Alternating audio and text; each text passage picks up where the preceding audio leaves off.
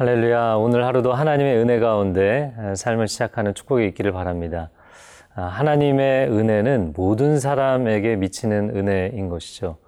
아, 그 은혜가 우리 각 사람에게 특별하게 다가오는 것은 아, 모두에게 주시는 은혜이지만 각 사람에게 맞게 하나님께서 매우 인격적으로 다가오시기 때문입니다. 그렇게 각 사람에게 맞춰주신다는 것은 한 사람 한 사람을 소중하게 여기시는 하나님의 특별한 사랑이고 우리 영혼의 아버지의 따뜻한 손길인 것이죠. 아, 그 사랑이 우리를 통해서 또한 우리 이웃에게 전달되고 또 가족에게 전달되고 또 믿음의 공동체에 전달되는 축복이 있기를 바랍니다. 오늘 그 은혜 가운데 거하는 마음으로 하루를 열어보겠습니다.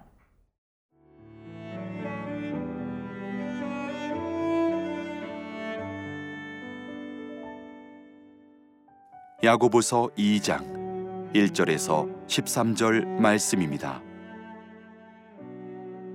내 형제들아 영광의 주 곧 우리 주 예수 그리스도에 대한 믿음을 너희가 가졌으니 사람을 차별하여 대하지 말라. 만일 너희 회당에 금가락지를 끼고 아름다운 옷을 입은 사람이 들어오고 또 남루한 옷을 입은 가난한 사람이 들어올 때에 너희가 아름다운 옷을 입은 자를 눈여겨보고 말하되 여기 좋은 자리에 앉으소서 하고 또 가난한 자에게 말하되 너는 거기 서 있든지 내 발등상 아래에 앉으라 하면 너희끼리 서로 차별하며 악한 생각으로 판단하는 자가 되는 것이 아니냐. 내 사랑하는 형제들아 들을지어다.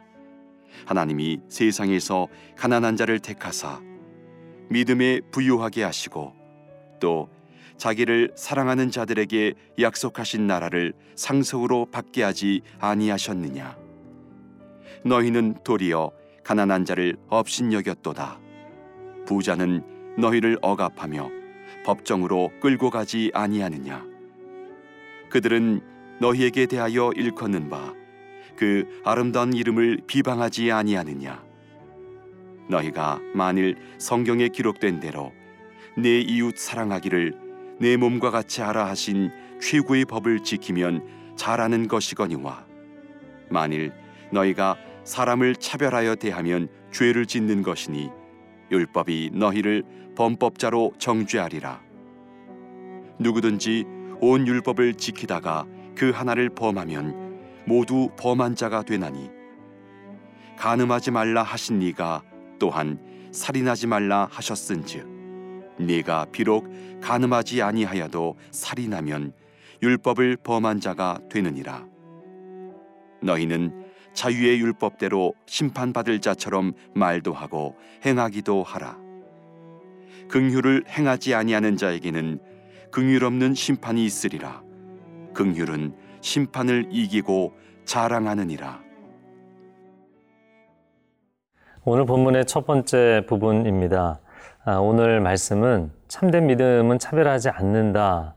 차별이 없는 참된 은혜와 믿음에 대해서 나누고 있는데요. 1절 말씀을 읽어보면 내 형제들아 영광의 주 곧 우리 주 예수 그리스도에 대한 믿음을 너희가 가졌으니 사람을 차별하여 대하지 말라. 아, 우리가 정말 예수님을 믿는 믿음이 있다면 예수님은 우리에게 어떤 본을 보이셨는가? 예수님은 오히려 가난한 자들을 위로하시고 그들의 질병을 치유해 주시고 또 그들이 줄일 때 먹여 주신 그런 선한 마음을 가지신 선한 목자이셨죠. 오히려 예수님은 백부장이나 또 종교 지도자들이나 아니면 부자 청년들 이런 사람들도 차별하지 않고 모두에게 은혜를 베풀어 주셨던 주님이십니다. 그래서 야고보가 강조하는 것입니다. 참 믿음은 차별하지 않는다. 아, 로마서 3장 22절에도 이런 고백을 합니다. 예수 그리스도를 믿음으로 말미암아 모든 믿는 자에게 미치는 하나님의 의인이 차별이 없느니라. 하나님께서 우리에게 구원을 베풀어 주실 때 전혀 남녀노소 그가 누구이든지 간에 오직 하나님의 아들 예수 그리스도만 붙잡으면 신뢰하고 따라가면 하나님께서는 동일한 의의를 베풀어 주신다. 차별이 없으신 공평하신 하나님을 고백하고 있습니다. 그런데 오늘 본문의 2절과 3절에 말씀해 보니까 회당에 실제로 부자가 들어오고 가난한 자가 들어오는 거예요. 그런데 교회 안에 있는 사람들이 기존 성도들이죠. 어, 교회에 들어오는 회당에 들어오는 부자들은 좋은 자리 그리고 높은 자리에 앉혀주고 가난한 사람 행색이 초라한 사람은 뭐 거기 서 있든지 내 발 앞에 앉아 있든지 상관 상관없다 이런 식으로 사람들을 하대했다는 것이죠. 누구에게는 선대하고 누구는 하대한다면 그것은 크리스천의 바른 믿음의 모습이 아니지 않는가. 교회 공동체는 그런 모습을 가져서는 안 되는 것이 아닌가 이 부분을 이야기하는 것입니다. 야고보가 이런 이야기를 한다는 것은 실제로 유대계 크리스찬들 또 전 세계에 흩어져 있던 당시의 디아스포라 유대인들이 회당에 모여서 예배를 드렸죠. 그런데 그 회당에서 모여서 크리스찬들이 예배 드릴 때 이러한 일들이 종종 일어났었다는 것을 말해주는 것입니다. 자, 4절 말씀에 너희끼리 서로 차별하며 악한 생각으로 판단하는 자가 되는 것이 아니냐. 이것은 겉으로 사람을 차별하는 것일 뿐만 아니라 우리의 마음의 내면에 악한 생각이 있기 때문이라고 지적합니다. 하나님께서는 외모를 보시는 분이 아니라 중심을 보시는 분이다. 이렇게 분명히 이야기를 하죠. 그런데 우리는 사람의 중심도 보지만 사람의 외모도 봐야 된다. 이런 생각들을 하고 있는 것 같습니다. 그런데 그것이 너무나 균형이 치우쳐버려서 외모에만 집중하고 사람의 외적 조건을 보고 사회 경제적인 지위나 수준을 보고 아, 그 사람은 높이고 만약에 그것이 부족한 사람은 하대한다면 그것은 참된 신앙이라고 이야기할 수 없는 것이죠. 아, 이어지는 5절과 6절 말씀에도 그 이야기를 하는 것입니다. 가난한 자가 오히려 믿음에 부요하지 않느냐. 경제적으로 가난해도 신앙이 부유한 사람이 되는 것이 본질이 아니냐라는 것입니다. 또한 그 사람들이 소유한 것이 없어 보이지만 5절 하반절에 보면 약속하신 나라를 상속하는 자들이다. 그들이 가진 것이 없느냐? 아니다. 하나님의 나라를 소유하고 있는 사람들이다. 라는 중요한 포인트를 이야기하는 것이죠. 그리고 6절에 오히려 부자는 가난한 자들을 억압하고 법정으로 끌고 가지 않느냐. 그들의 권력과 재력으로 사람들을 고통스럽게 하는 사람들이라는 것이죠. 여러분은 어떤가요? 강자에게 약하고 약자에게 강합니까? 그것은 예수님이 보여주신 모습이 아닌 것이죠. 물론 오늘날 교회를 생각해 볼 때 특별히 가난한 지역에서 목회를 하면서 그 교회 공동체가 대부분의 성도들이 가난하고 그들을 돌봐야 되는 교회도 있습니다. 또 어떤 교회는 지역 자체가 사회 경제적으로 조금 더 넉넉한 지역일 수 있습니다.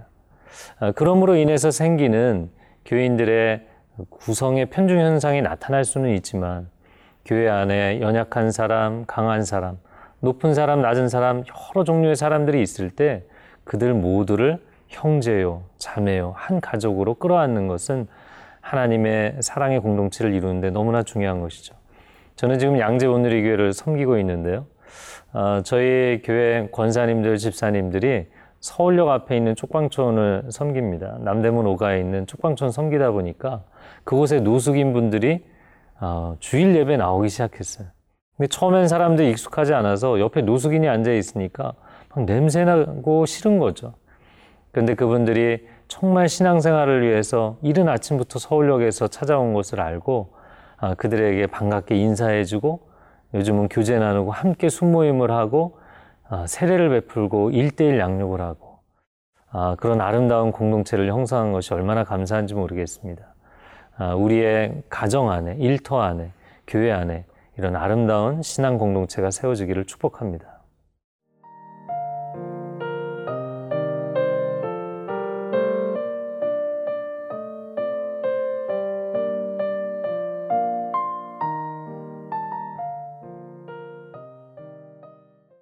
오늘 본문의 두 번째 부분입니다.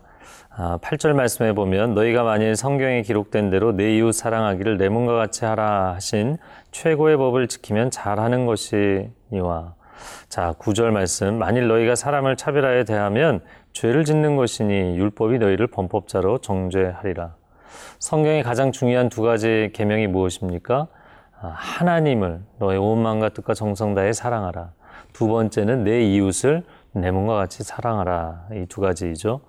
그래서 내 이웃 사랑하는 것이 최고의 법인데 만약에 사람을 차별한다면 그것도 지역에 있는 이웃뿐만 아니라 교회 안에 들어온 성도들을 차별한다면 그것은 너무나 중요한 죄를 짓는 것이고 당신은 범법자가 되는 것이다. 성경의 가장 귀한 말씀을 어기는 것이기 때문이죠. 그래서 10절에 말씀합니다. 누구든지 온 율법을 지키다가 그 하나를 범하면 모두를 범한 자가 된다. 아, 이것은 로마서에서 사도 바울도 비슷한 논리로 이야기를 하죠. 그러므로 사람이 율법의 행위로 거룩해진다, 의로워진다 라고 주장을 한다면 세상에 의를 주장할 사람이 아무도 없다라는 것이 오히려 똑같은 논거에서부터 출발한 사도 바울의 복음의 논리였죠. 근데 야고보서는 또 다른 방향으로 흘러갑니다. 너희가 만약에 이 복음을 받고도 이 말씀을 받고도 사람을 차별한다면 제일 중요한 말씀을 어겨서 범법자가 되고 만다. 너의 의의가 온전치 못하다라는 쪽으로 아, 이야기를 전개하고 있습니다.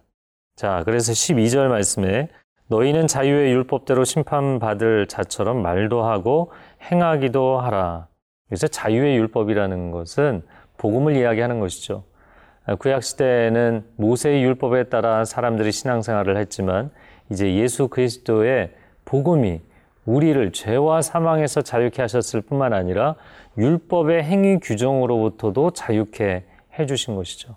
그러므로 우리가 의무감으로 율법을 행하는 것이 아니라 이제는 자유가 있기 때문에 자원함으로 하나님의 말씀을 지키는 인생이 된 것입니다. 그런데 13절에 이렇게 결론을 내립니다. 극률을 행하지 아니하는 자에게는 극률 없는 심판이 있으리라. 극률은 심판을 이기고 자랑하느니라. 극률을 행하지 않는 사람은 극률 없는 심판이 있다.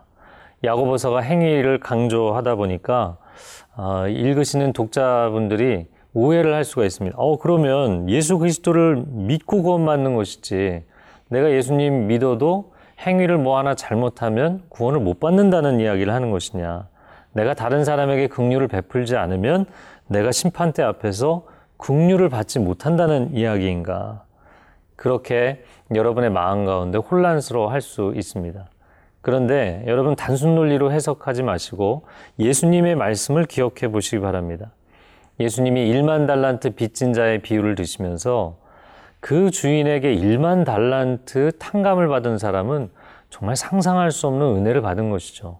근데 이 사람이 나가서 자기의 백데나리온 빚진 친구를 붙잡아다가 감옥에 가둔다는 것입니다.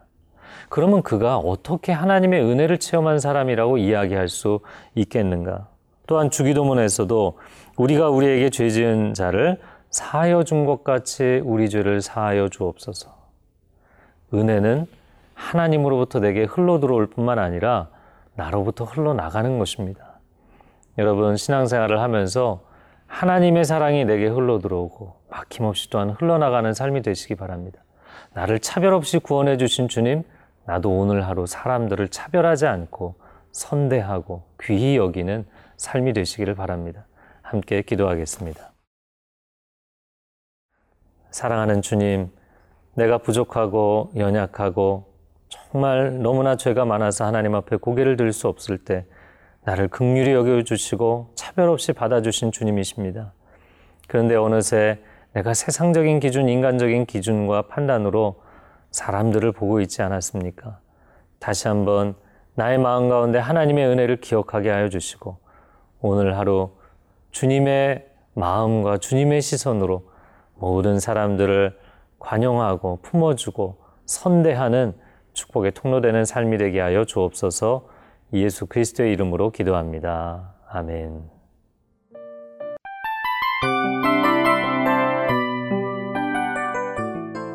이 프로그램은 청취자 여러분의 소중한 후원으로 제작됩니다.